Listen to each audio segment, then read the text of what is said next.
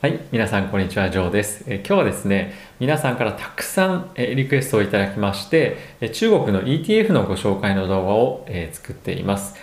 今回はですね、ETF 全部で1、2、3、4、5、6個、え皆さんにご紹介させていただこうと思っています。そのうち5つがですね、株、1つが債券の ETF になりますので、えーぜひ、え最後まで動画ご覧ください。えー僕はですね、アメリカの大学を卒業した後に、モルガン・スタンレーでヘッジファンドのトレーダーとしてキャリアをスタートさせました。その後約10年間外資系金融機関で働いてきましたので、そこで得た知識や経験を皆さんにこのチャンネルを通じてお伝えしていきたいと思いますので、ぜひチャンネル登録まだの方はよろしくお願いします。では、えー早速いきたいと思うんですけれども、えーまずは株の方から、えーいこうと思ってます。でですね、今回あの選んだセレクションのそのあの理由というか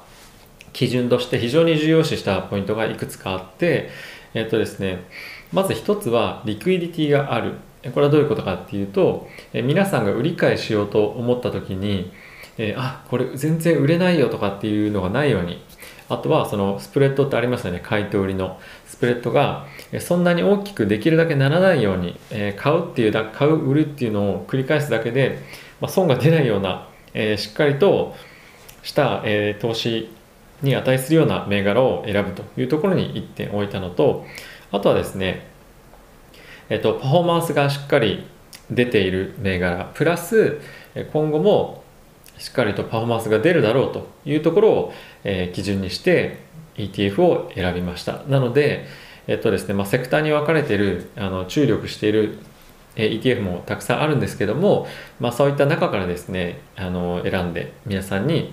株で5つ債券で1つご紹介していきたいと思います。ではですね早速、1つ目からいってみたいと思うんですけれどもえっ、とですねクレインシェア CSI チャイナインターネット ETF というところでティッカーで言うと、KWEB という銘柄、えーティッカーになります。でですねこれはどういう銘柄かと言うとですね、えー先ほどもありましたけどインターネットという業界に特化した、えー ETF になります。で、まあ、特徴としてはですね、えーっと基本的にえーインターネットのソフトウェアベースにとかあとサービスのプロバイダーっていうのを入れていてハードウェアとかを作ってるっていう会社はここには入っていません。で実際にですねどういうえっと銘柄が会社として入ってるかなんですけれども、えっと、上位はですね、まあ、アリババ、テンセント、えっと、マイタン、あと JD.com とかですね、あのピンドドとか、まだ基本的に、えっと、e コマース系のところが多いのと、ああとはテンセントのようにですね、えっとまあ、ゲーム作ってたりとか、まあ、あとは、まあ、WeChat をやってたりとか、まあ、結構そのもうインフラになってるようなところの銘柄が、まあ、多いのかなという印象です。はい。で、えっとですね、まあ、香港に上場しているのが半分、まあ、中国が半分というような感じで、えっとまあ、パフォーマンスはですね、大体年初来で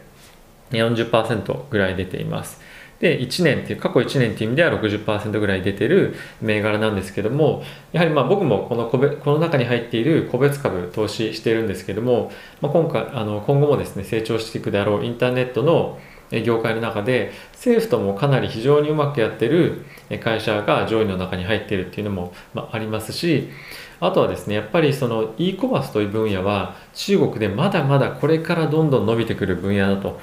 え僕は思っているので非常にいいセレクションのところかなと。特にあのハードウェアとか作ってるところっていうのはアメリカとの規制もあったりとかしてですね結構ダメージを、えー今後受ける可能性がある、まあ、そして今もこの瞬間も受けてると。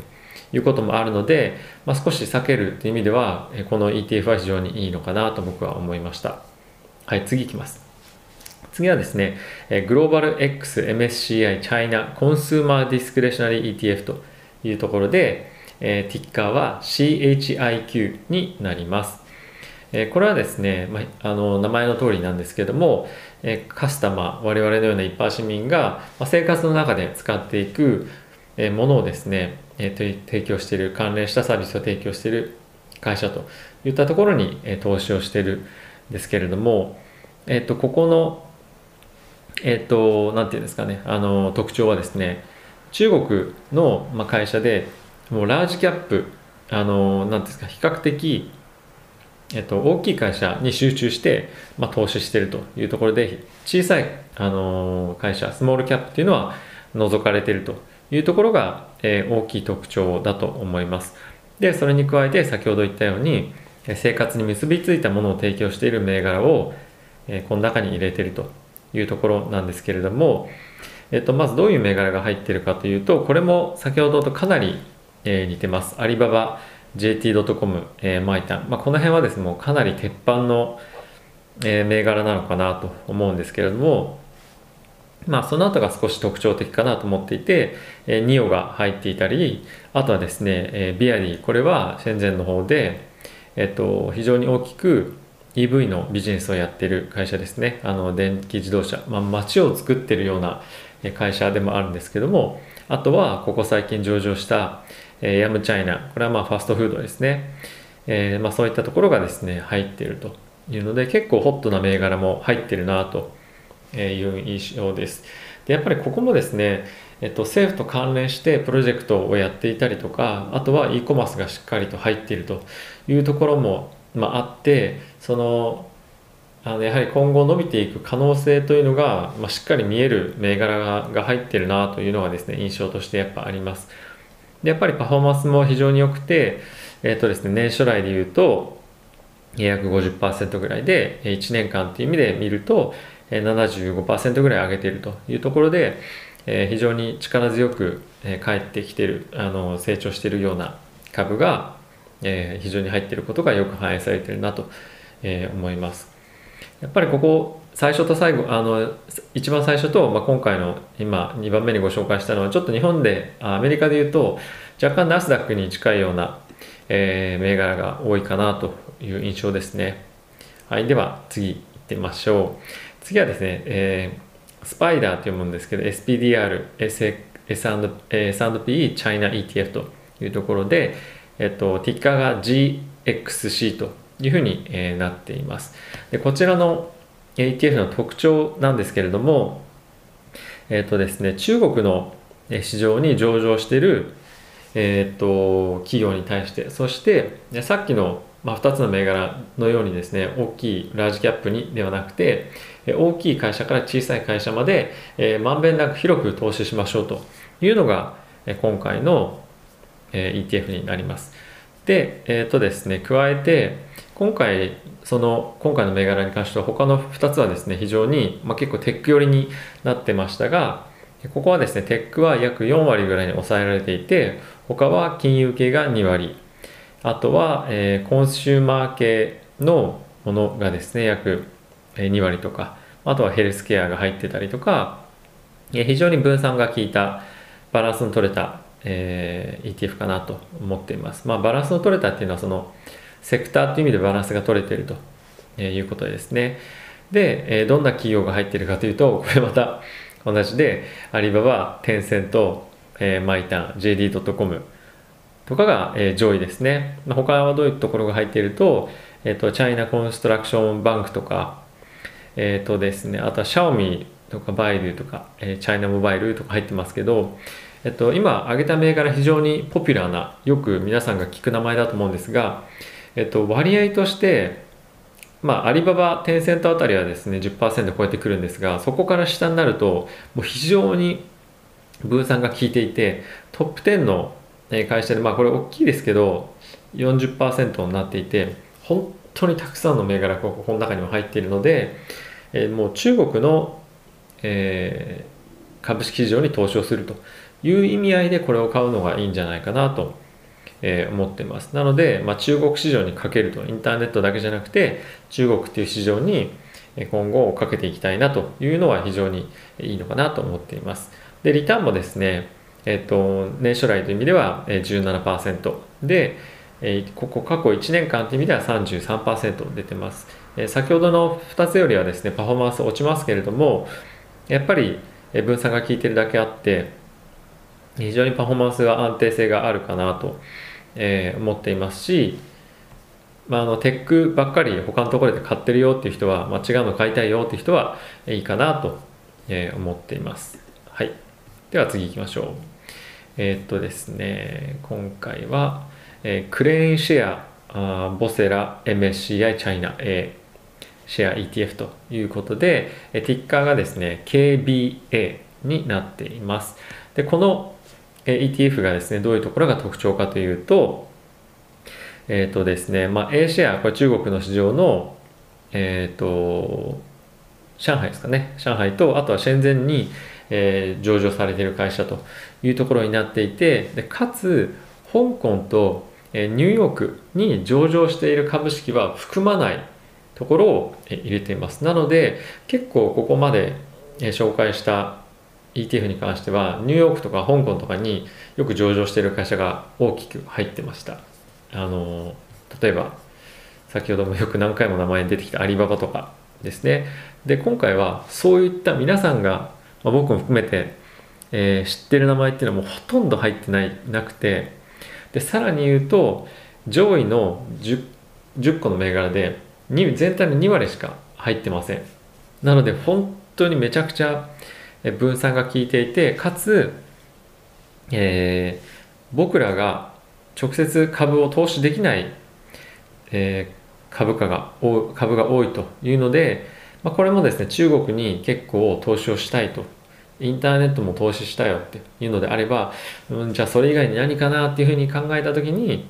えっと、じゃあ、被らないところで行きたいというのであれば、この ETF は非常にいいのかなと、えー、個人的には思っています。で、パフォーマンスもですね、非常に良くて、えー、年初来というところでは23%で、過去1年間であれば36%というパフォーマンスになっていて、1個前にご紹介したですね、中国全土に、えー、投資をできますよというところと、まあ、ほぼほぼ変わらないパフォーマンスというところになっているので、えっとまあ、今後はそのパフォーマンスに関しては再出てくるとは思うんですが、えっと、今持っているポートフォリオと、ま、相談をしてこういったところも使うと非常に分散の効いたバランスの取れたポートフォリオになるかなと思います。はい。ではですね、もう一つ、株の ETF の中では最後になります。こちらはですね、クレーンシェア、MSCI チャイナインバイロメントインデックス ETF とというところで、えっと、ティッカーは KGRN というティッカーになっています。で、この ETF はですね、どういうところかっていうと、えー、名前の通り、えっ、ー、とですね、環境系に非常に特化した環境を大事にしている、まあ、なんですか環境問題を解決するようなとこに取り組んでいる会社というところとあ言って言った言い方をすると分かりやすいと思うんですけどえオルタナティブエナジーですとか、まあ、これソーラーとかですね。あとは、えエネルギー効率を上げるために、えビジネスをやっている会社ですとか、まあ、とは、え水ですね、サステナブルウォーターとか、まあ、あとはグリーンビルディングですとか、まあ、あとはポリューション、えこれは汚染ですね。そういったところに対して、え働きかけていくようなことをやってる会社に対して、えっと、大きく投資をしていると。そういうところに絞って投資しているというところが、えー、特徴としてあります。でどんな銘柄が入ってるかというとこれはですねやはり EV 系が、えー、多くて NIO ですとかあとビアディこの辺りが、に入っています。あとはですね非常にこちらも、えー、分散が分散というかあのいろいろたくさんの企業に投資まあ、してるんですけども、まあ、ソーラー系とか、まあ、僕も全然聞いたことがない 名前もあるんですがやはりまあクリーンエネルギーというのが中国でも非常に大きいテーマになっているのでそういったところに投資をしています。大体セクターとしてもですねえっとまあ、6つぐらいファイナンスとかあとは工業系とかエネルギーとかテックとかっていうふうに分かれてはいますが、えっと、まだまだそういった分野にですね中国の会社が入り込めてないということもあってポートフォリオの分散性というところは少し薄いかなと思っています。でトップ10の会社で約6割ちょっとの全体の割合を占めるんですが、えっと、この分野が僕非常にやっぱいいと思うのは中国はこのクリーンエネルギーに対してえっと本当に本当に注力していてそれはですね EV に対してお金を、まあ、これあの、まあ、今後の儲かる分野っていうのもあるとは思うんですが、えー、政府としても非常に力を入れてやっているというところが僕は本当に、えー、このポートフォリオに関しては、えっと、未来がかなり明るいなと思っていてで実際この ETF にはお金がほんと最近めちゃくちゃ入ってきているんですね。でなのでそういった要素も含めると、えー、僕は、えー、かなりこの ETF いいなと思ってます。はい。で、実際にパフォーマンスもすごく良くて、えっと、年初来で言うと70%、え過去1年で言うと95%上げている状況になっています。で、今後も、えっと、やはりクリーンエネルギーの分野が、まあ、アメリカでもそうですけども、もっともっと進んでいくと思っているので、こういった ETF を活用してみるといいのかなと思っています。はい、でやっぱ ETF って何がいいかっていうと自分で投資の分析をしなくていいっていうところにあると思うんですよね。特に中国に関してはやはり情報がかなり限定的になっていることもありますしあとはですねやっぱり自分たち、まあ、僕らのような日本人の目から見て分かんないところっていうのは非常にたくさんあると思います。でやはり一つの銘柄だけとだけですと、ま、決算もそうですけどもあとは政府との関連性とか規制の問題がいきなり変わったりするということがあるので、まあ、そういったところでですね一つの銘柄しか持ってないと何かあった時の打撃があまりにも多すぎると。でかつやっぱり、えこれだけいろいろ銘柄が入っているにもかかわらず例えば年初来で、まあ、1年で、えー、まあ、倍ぐらいになってる ETF とかって本当になんかそのなかなかアメリカでもねそんな頻繁には探せないものだと思いますしあとはやっぱりその中国っていう市場に対してこういう商品を通じて簡単にアクセスができるっていうのは非常に魅力的かなと思います。個別株、僕もですね、アリババとか JD.com 持ってるんですけど、今回やっぱ買ってみて思ったのが、えっと、買った理由もですね、ちょっと分散、そ何ていうんですか、まあ、将来的に中国の企業がアメリカで上場できなくなる可能性とかっていうリスクも考えて買ったんですけど、えっと、まあ、やはりその通貨のえー、返還とか売買とかをするとやっぱそこで手数料がかかっちゃうんですよね。なのでここではドルで一括してえ取引ができる。ドルの中だけで完結できるっていうのは、まあ、地味なんですけどかなり非常にえ大きいポイントで非常にいいなと思いました。僕も今回中国えに投資をしてやっぱりそのドルで全部まとめてできるような形で今後はやろうかなと、え正直思いました。なので、次回から買うときはですね、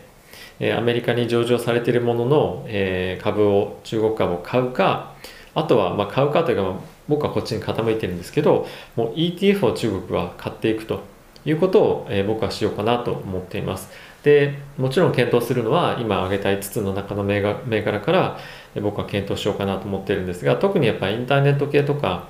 あとはこのクリーンエネルギー系っていうのは今後も本当にめちゃくちゃホットな話題であり続ける銘柄だと思うのでえっとやはりこういうとこは非常に魅力的に感じるなと、え、思っています。ではですね最後に、えちょっと番外編にはなるんですけれども債券になります。こちらはですね、えー、バンエッグえー、ベクターチャイナ AMC チャイナボンド ETF で、ティッカーが CBON になります。で、これはですね、えっと、ポートフォリオの分散性というところを考えたときに、やはり何かしら債券を入れたいという方がいらっしゃるんじゃないかなと思います。で、えっと、今、中国以外の国っていうのは、本当に金利がもう10年債でもアメリカでももう0.7とか、もう本当金利ゼロじゃんみたいなあのところが世界中である中ですね中国っていうのは本当にこの債券の市場が今もまだしっかりと金利があるという数少ないかつ経済も今良好なあの国でですね非常非常に魅力的な債券を今出しています。でどんな、えー、このポートフォリオになっているかというとですね、えー、中国の、まあ、メインランド本国で本土ですねのところでえっと、発行されている債券で、まあ、普通の人は買えない債券ということに、えー、なっています。でですねで、どんなものを買ってるかというと、えっとまあ、ちょっとこれあの言ってわかる銘柄じゃないのもたくさんあるんですけども、えっと、銀行系の、えー、 China Development Bank とか、えっと、そういったところのですね、えっと、債券を、えー、たくさん買ってますね。まあ、いろいろあるんですけど、あとはですね、いろんなまあ、 corporate bond っていう形で社債なんですけどくくられてしまってますけどもいろんなところでやっぱ社債に、えー、投資をすることでしっかりと、まあ、 yield をあの金利を稼いでいこうというのが、えー、見られてますね。やはり、まあ、ちょっと細かくは、えっと、お伝えできないですけどやっぱり3%とか4%のえっと利回りが出てるような銘柄もたくさん入っているので本当にいいなと個人的に、え思いました。で気になるパフォーマンスなんですけども、えー、と年初来という意味では約8%で過去1年という意味では11%、えー、出てきてます。でこれも本当に今資金の流入がすごくてやっぱ人気の銘柄になってますね。やっぱ世界中見ても債券でこれだけパフォーマンスが出せて利回りが出せるとこってはないのでめちゃくちゃ魅力的だなと本当に、えー、思いました。なのでえっともしですねえー、こういったポートフォリオに関して、えー、債券で、まあ、検検討というところであればあのこの辺本当に何て言うんですかあの検討してみるのがいいんじゃないかなと思うんですが一つだけちょっとですね、えー、懸念点があるとすれば、まあ、運用のフィーが高いという、まあ、高くないんですけど0.5%なんですね、まあ、ETF の中ではま少し高いかなと思うんですが、まあ、これだけの利回りを出せればですね、えー、0.5%もまあしょうがないかなという感じですねやっぱりポートフォリオのダイバーシダイバーシフィケーション分散っていうのをしたくてやはりしっかりとある程度の最低限のリターンを稼ぎたいというのであれば中国の債券はかなり魅力的だなと、えー、僕は思いました、うん、なので株式のポートフォリオをちょっと子供が泣き始めちゃいました。はい。ポートフォリオを組みながらこういったものを少し入れていくというのもぜひご検討してみてはいかがでしょうか。ということで、えー、中国の ETF のご紹介でした。また次回の動画でお会いしましょう。さよなら。